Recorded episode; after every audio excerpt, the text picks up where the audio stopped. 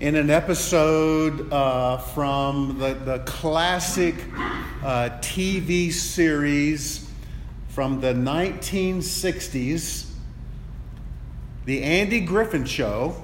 Y'all remember that? Yeah. Okay, I do. Do you know it, Jen? The Andy Griffith Show? Okay, yeah. Uh, the Andy Griffith Show, uh, Andy Taylor, the sheriff of Mayberry, is out of town. He's out of town. His deputy, you know the deputy, right? The deputy, Barney Fife, he's the guy who carries a gun and he's got a, a bullet in his pocket, right? and rightly so. so Barney Fife is in charge. Yeah, you know it's bad. Barney Fife is in charge and he has deputized the local mechanic, Gomer Pyle. So you know this is going to go bad, okay? Okay. The two deputies are walking down the street one evening when they notice that someone is robbing the town's bank. They quickly duck behind a car. They are afraid and don't know what to do. Finally, Gomer looks at Barney and says excitingly, and you know the way he's going to say, Shazam, right? That was his word. Shazam, we need to call the police. to, to which, in utter exasperation, Barney cries out, We are the police. we could say the same thing about the church. We look around in this dark and troubled world, right? We look around in this dark and troubled world and we realize we're the ones. We're the ones who have the privilege, first the privilege, and the responsibility to do something. For the last two Sundays, we've worked through the Beatitudes, or the attitudes that ought to be. Okay? That's what they are.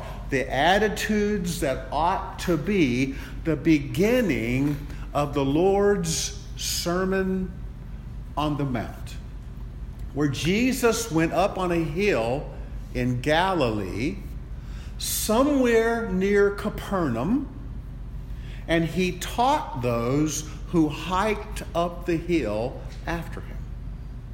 I imagine that there were thousands there. Thousands of people from all over the place, from all different kinds of backgrounds, with different kinds of struggles, hiked up this hill to hear about the kingdom of God. Specifically, how to enter into it and how to live in it. Jesus is up on a hill teaching about the kingdom, saying things that they had never heard before. And to set the tone for his sermon, Jesus zeroes in on matters of the heart. That's where he goes first.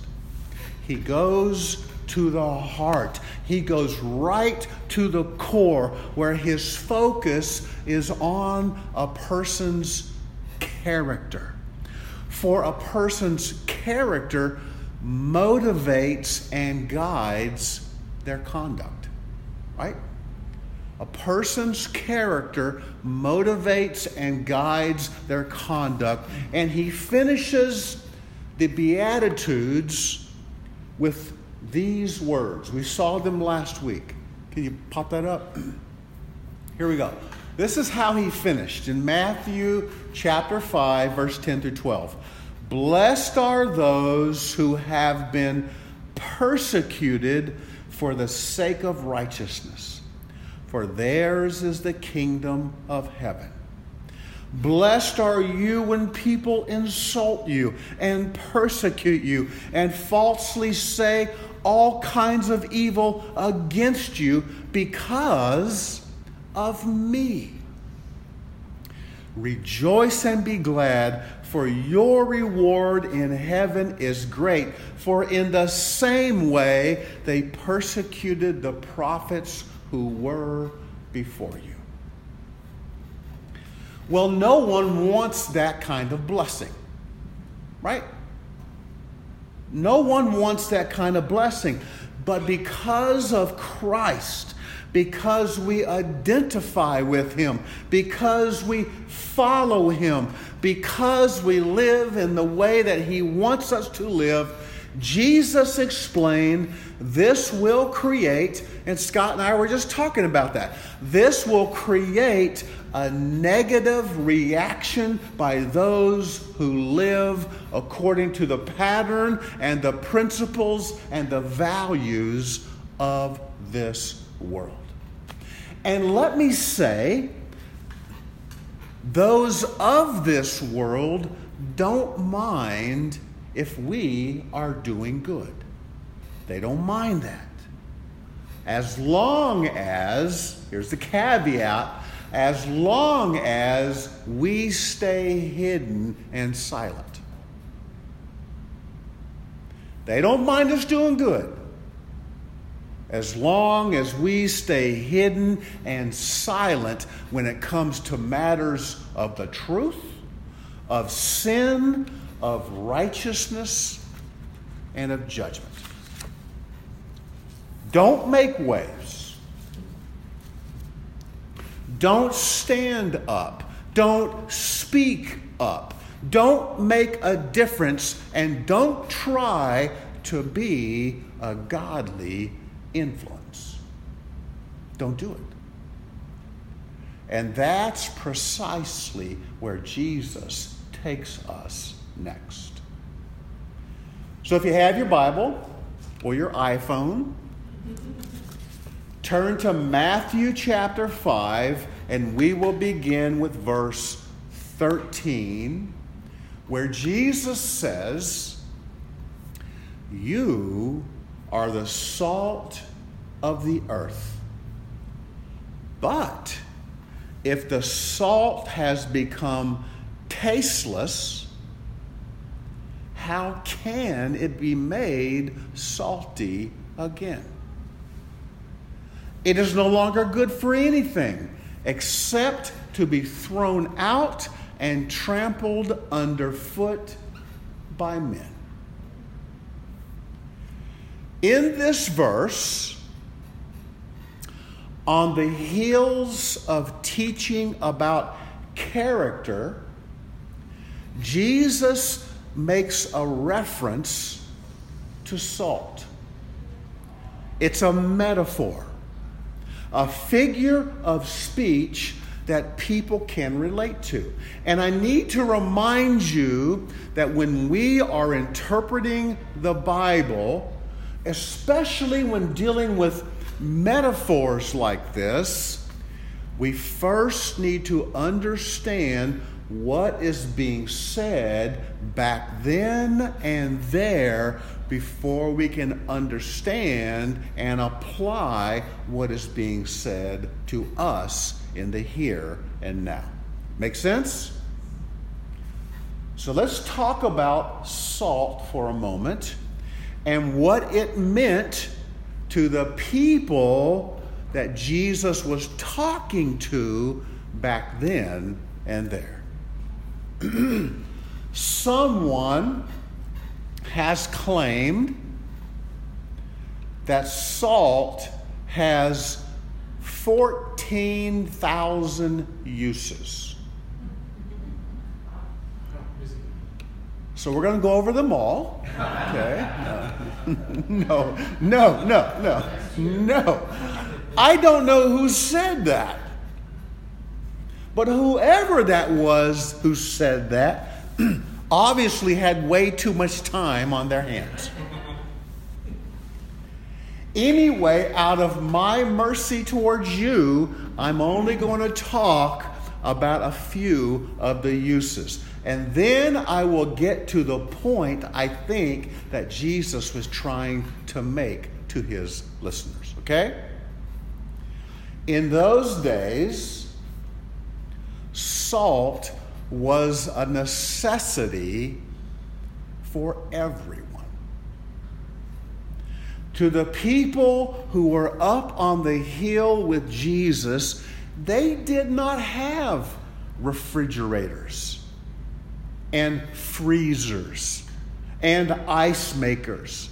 And in a hot climate such as they were in, they needed some way to preserve their food, such as fish and, and meat, to keep it from decay and from spoiling. And so they would rub salt on the food, or they would soak the food in a, in a salt solution, in a salt bath. That was a regular use for salt. It was used as a preservative in a time when fresh food was often unavailable. Okay? Have you ever heard the phrase, that person is worth their weight in salt? Have you ever heard that phrase? It's an old phrase, yeah. That person is worth their weight in salt. You ever heard that, less? There is a claim that at some point in ancient Roman history, soldiers were sometimes paid in salt. It was used like we use money. It was accepted as pay. And it is said that our English word for salary, you know that word, our English word for salary can be traced back to the Latin word that means salt money.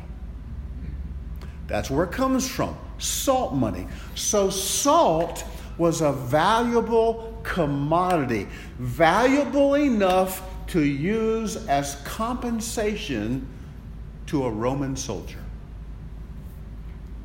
In those days, salt was also used as an antiseptic because it would kill germs. If a soldier was hurt in battle, if a farmer cut himself, if a child fell down and scraped a knee, salt would be applied to the wound to fight off infection. And kind of in the same vein, and I did not know this, in Ezekiel chapter 16, there is a reference about rubbing salt on newborn babies. Even while the cord is still attached, rubbing salt on newborn babies using salt as a disinfectant. Salt also spoke of friendship. Of friendship. According to ancient custom, a bond of friendship was established through the eating of salt. It was said that once you ate another man's salt, you were his friend for life. Now, out of that idea grew the concept, and you'll see this throughout the Bible the concept of a salt covenant. Have you heard that? A salt covenant. Before the days of a notary, when two men entered into an agreement and they would haggle over the terms, right? Then, once the terms were settled, they would eat salt or, or portions of food that was salted to establish their covenant, to establish their contract. A covenant or a contract that could not be broken. Now, just like today, salt is also used to flavor food, right? Just a pinch of salt makes food taste better. It enhances flavor. And for those of you who say, I'm not being very health conscious when it comes to salt, my response is, I'm just going to be biblical. Because it was Job, Job, who asked, Can something tasteless be eaten without salt? That's what Job asked. Can, yes, thank you, Tim. Yes. Can something, he was referring to eggs, egg whites. Yes, absolutely. Can something tasteless be eaten without salt? Well, no. No. But of course, my wife would counter and say, right? My wife would say, but Job didn't know Mrs. Dash in his days. And before I respond to her, the, the little phrase, happy wife, happy life, just goes across my mind and I zip it. That's as far as we go, right? So, he was used as flavor. So, with all this knowledge about salt, and what I shared was not exhaustive by any stretch of the means. Remember, someone claimed there's 14,000 uses for salt.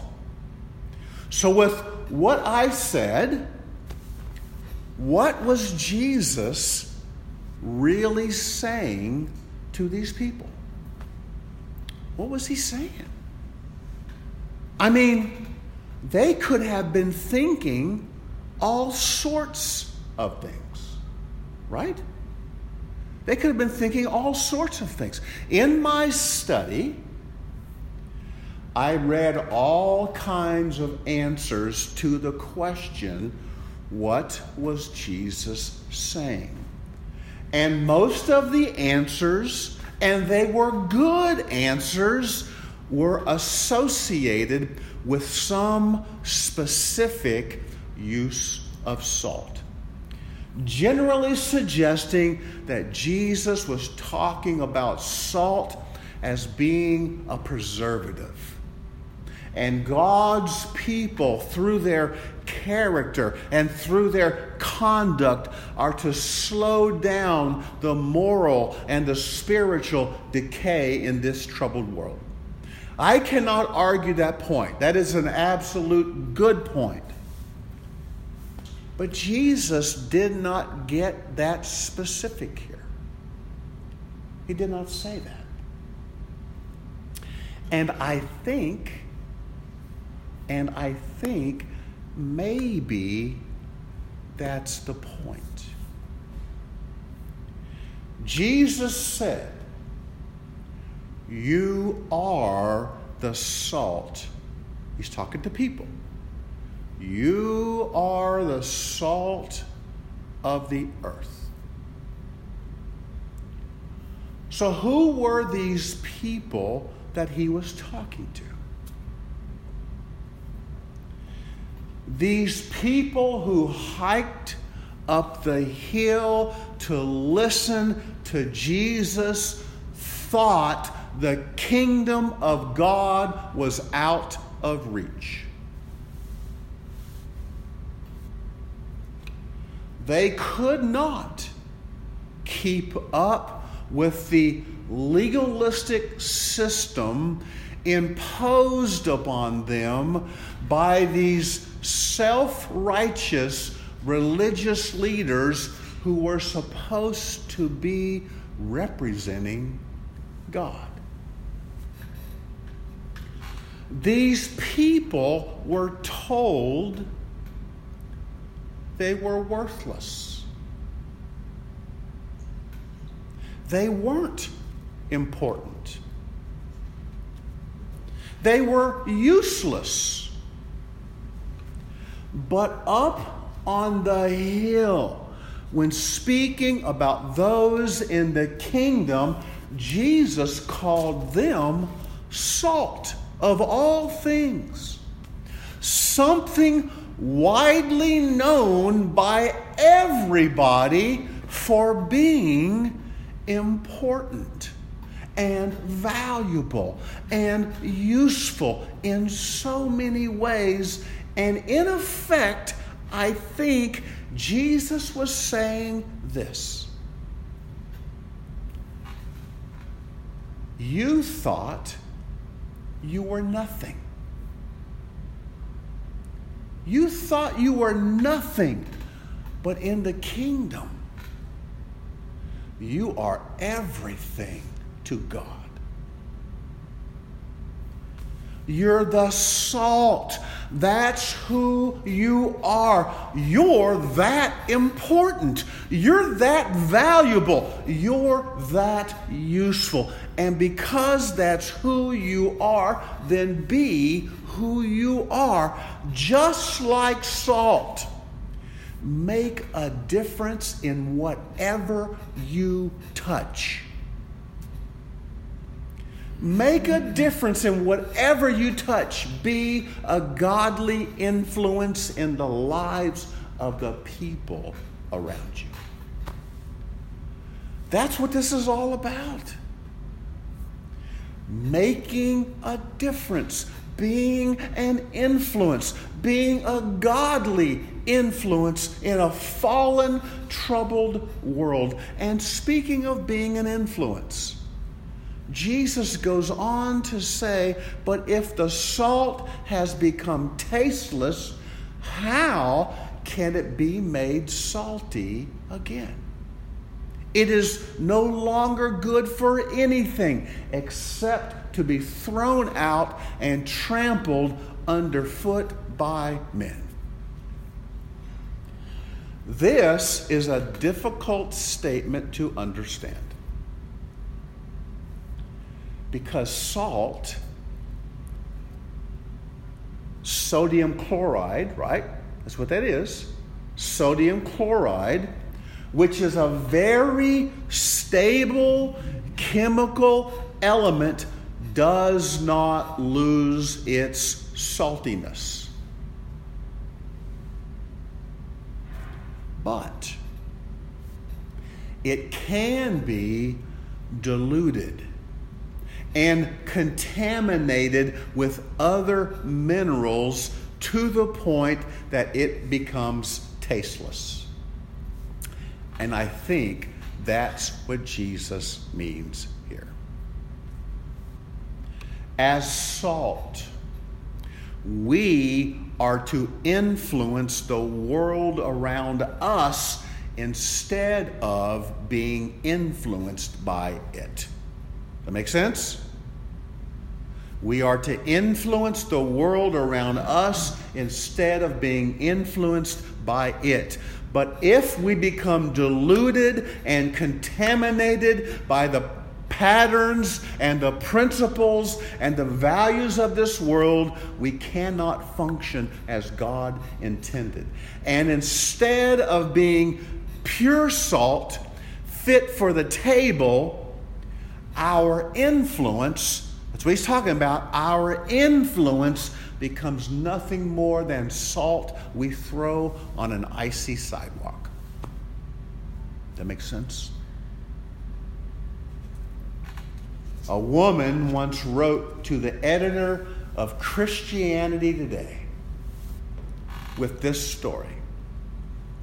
One afternoon, my four year old niece, Paige, and my six year old daughter, Ashley, started an argument, which grew louder and louder.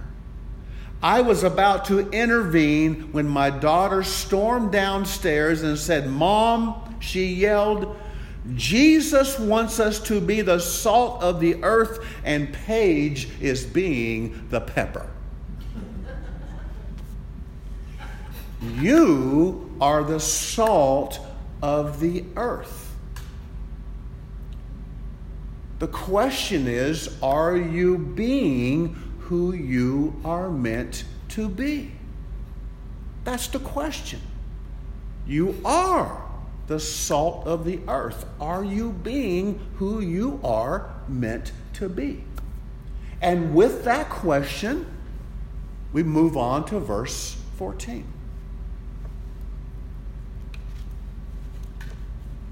Jesus says, You are the light of the world. A city set on a hill cannot be hidden, nor does anyone light a lamp and put it under a basket, but on the lampstand. And it gives light to all who are in the house. Let your light shine before men in such a way that they may see your good works and glorify your Father who is in heaven. In this passage, this time Jesus is using the metaphor of light. Jesus speaks to the people in a way that they would certainly understand. In those days, when people traveled at night, they depended on the glow of the oil lamps in the windows of houses to direct them. And when cities were built on a hill, the glow of these lights could be seen from a very great distance. For those who went out in the Sea of Galilee, which was nearby, those who were fishing at night, and they went fishing at night. That's when the fishing was good. They could navigate by the moon and the stars. But if the sky was overcast, they could find their way by using the shining lights of the city, like a lighthouse. Men don't light an oil lamp just to put it out. Instead, they put it on a lampstand to shine. Everybody knew it was the nature of light to shine. That's the nature of light, to shine. And just as true, it is also the nature of those in the kingdom to shine as well. Jesus said, You are the light of the world. And I need to clarify that a bit. I don't have this up, up there. In John chapter 8, verse 12, I'm just going to read this to you. Jesus said, and you've heard it before, this is from Jesus I am the light of the world. He who follows me will not walk in the darkness, but will have the light of life. Here, Jesus said that He is the light. But He just told the people on the hill they were the light. So, how are we to understand this? Well, in putting this all together, Jesus is the light, and those who follow him are reflections and bearers of his light to make God visible in a very dark world. Think back to the creation story. Okay? Think back to the creation story. On the first day, day one, on the first day, God said, Let there be light. Remember that? God said, Let there be light, and there was light. So there was light. God just made it. And it's not until we get to the fourth day, the fourth day, that He makes the sun, the moon, and the stars. So there was already light on the first day. It was already present. And the sun and the moon and the stars in heaven were to bear that light. God set it up that way. It functions that way. And likewise, for those in Christ, for those who follow Him, we are to be light bearers, reflections of Christ, bearers of spiritual and moral light in a world of darkness. Jesus said in verse 16, let your light shine before men in such a way that they may see your good works and glorify your Father who is in heaven. Let your light shine by your character and your conduct so that you draw attention to God rather than to yourself. You are the light of the world. Author Robert Fulghum tells this story of one of his professors, a wise man whose name was Alexandros Papaderos Have you heard that name? Alexandros Papaderos. Papaderos was born on the island of Crete. During the Second World War, his hometown was destroyed by the Nazis. And as a child, as a child, he was sent to a concentration camp. After the war, Papaderos was determined to be a force of peace and forgiveness. He studied theology in the Orthodox Church, and in 1965, he opened an institute designed to promote peace and reconciliation. He located it in Maleme, the site where German paratroopers landed and one of the war's worst atrocities was unleashed. The paratroopers met resistance from islanders bearing nothing other than kitchen knives and hay forks. And the consequences of their resistance was devastating. All the residents of the entire village were lined up and shot. All of them. One day, while taking questions at the end of a lecture, Papaderos was asked, What's the meaning of life? There was nervous laughter in the classroom. And as purple, as people stirred to leave the room, Papaderos held up his hand and stilled the class.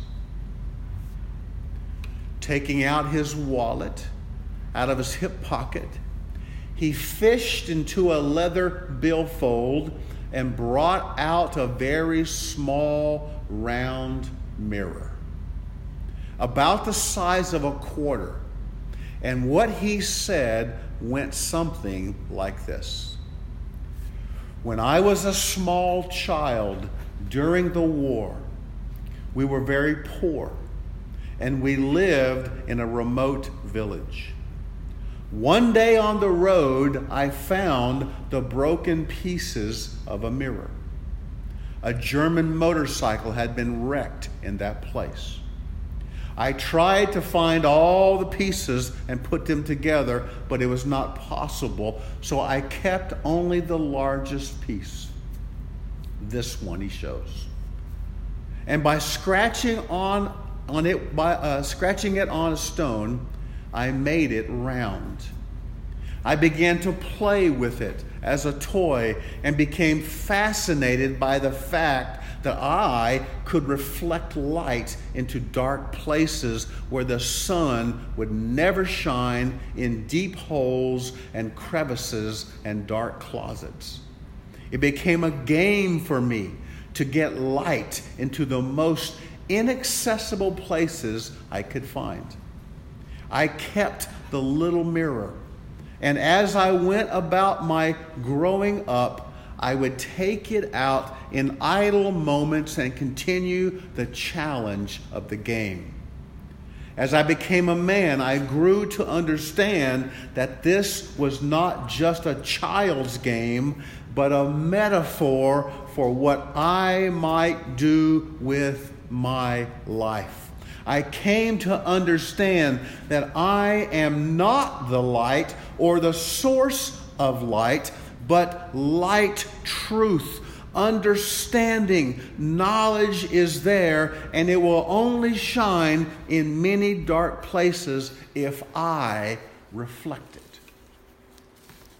I am a fragment of a mirror whose whole design and shape I do not know. Nevertheless, with what I have, I can reflect light into the dark places of this world, into the black places in the hearts of men to change some things in some people.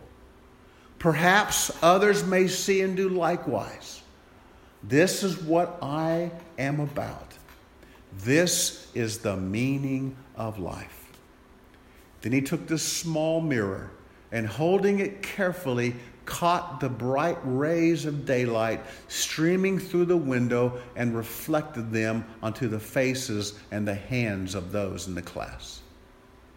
Jesus said, I am the light of the world. And his followers as his followers, we are to be like that little mirror, reflecting the light of Christ into the dark corners of this world. That is the meaning of the Christian life. Jesus did not say, Jesus did not say, become the salt. He did not say, Become the light. No, he said, You are the salt. You are the light. That's who you are in Christ. And it implies you are to have an influence not so that people will glorify you. And let's be honest, we like that. Let's just be honest, we like that. But in light of what God has done for you, you want Him to get the praise and the honor and the glory. Let me ask you a question. How often have you said or heard someone say, they have known that person for many many years and just discovered they are a Christian. You ever heard that? Ever said that? I have worked with that person for many, many years, and now I just learned they are a believer.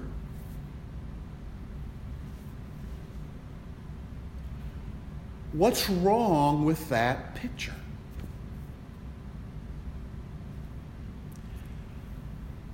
If we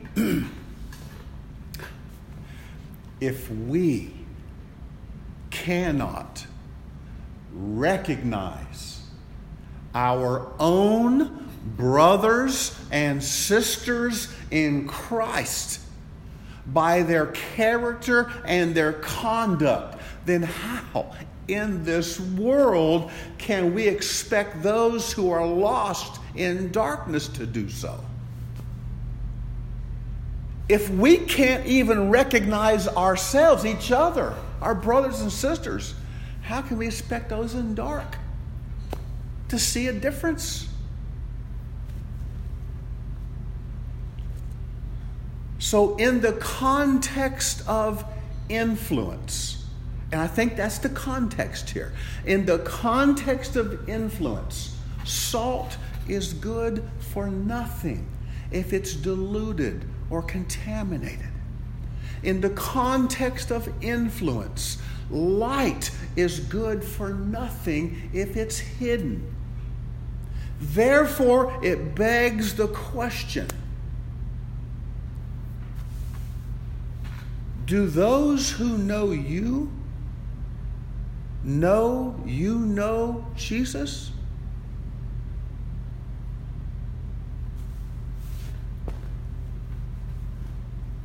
That's a tough question.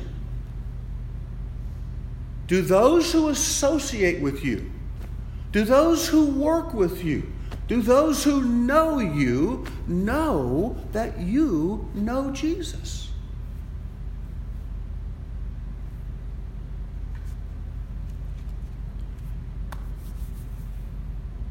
Before we can be an influence on others as God intends, we must be under His influence, seeking His will and His direction, following where He leads, and then being where we are supposed to be so that God can use us. And one more thing if you are following God's lead, please understand that someone is probably following you. Let us pray. Father, I thank you, Lord, for this time in your word. we are the salt of the earth.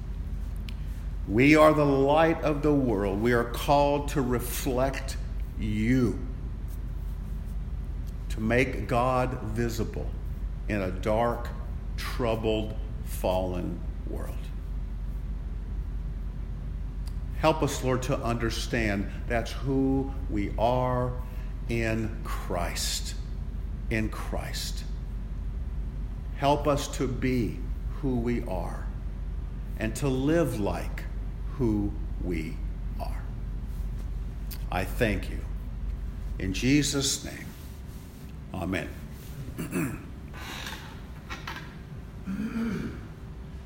I became a, a Christian in 1980, September of 1980.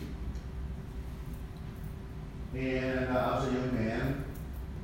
I was in the Coast Guard, uh, in the aviation side of the Coast Guard, working in uh, Corpus Christi, Texas. That's where I met I've been working with this guy named Chuck for a couple of years. And then I became a believer, became a Christian. And about a year after I had become a Christian, I'm not sure, but I, I, it, it, I was, I was prompted, I guess, maybe, to go talk to Chuck. And I, I, I told Chuck about what had happened to me a year earlier. And then I asked him a question. I'll always remember it. It sticks with me. Chuck, knowing what you know, what, what I just told you,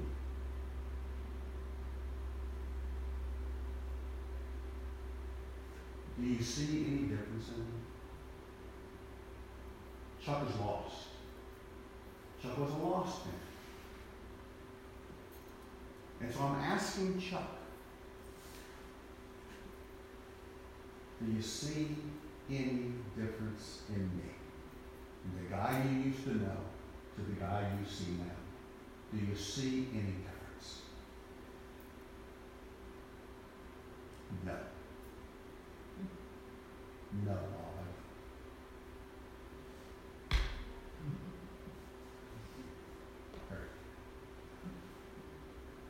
That was tough to hear. That was tough to hear. And I needed to hear it. I needed to hear it. I'm, I was supposed as a believer to make a difference, to, to be an influence in the lives of people.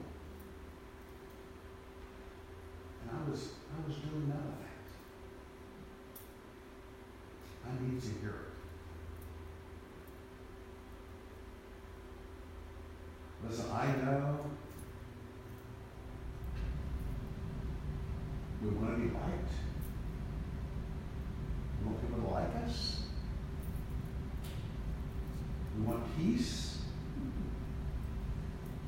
We don't want to make waves. I get that. I do. I get that. But is that what God has called us to do? He says, guys and gals, you are on the hill, you are salt.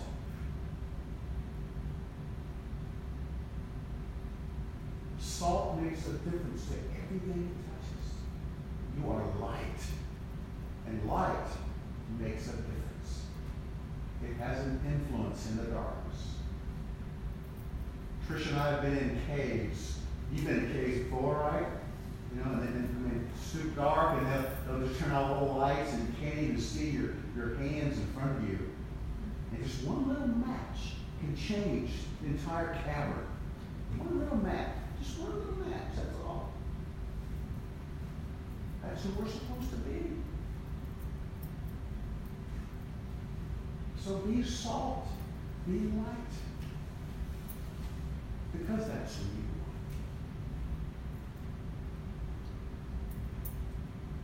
are. Maybe you're here this morning.